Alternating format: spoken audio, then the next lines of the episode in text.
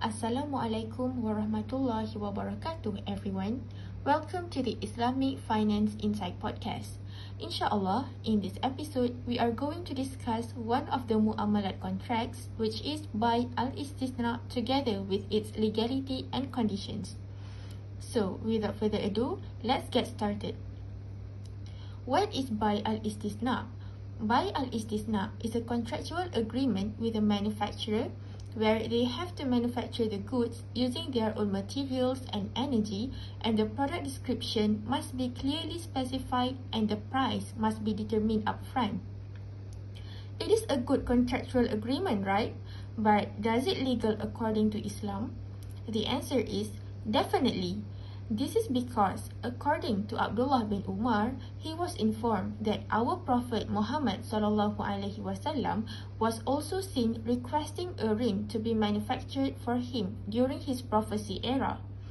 That being the case, it is clear that bay al-istisna is legal in Islam and everyone is permissible to practice it.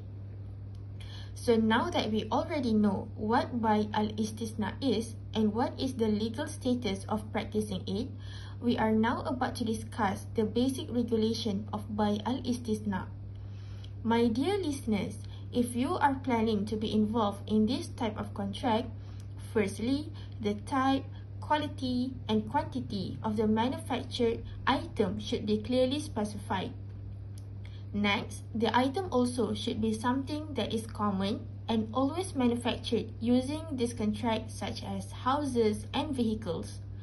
If we are using bay al-istisna and we use shoes, bags or even stationaries as the subject matter, this contract will immediately not be valid since it is not in bay al-istisna nature to be involved with such items.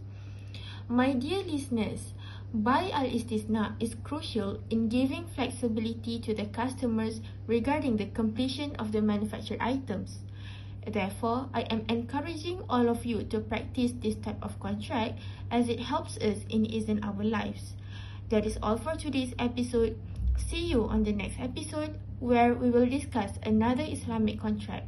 Assalamualaikum warahmatullahi wabarakatuh.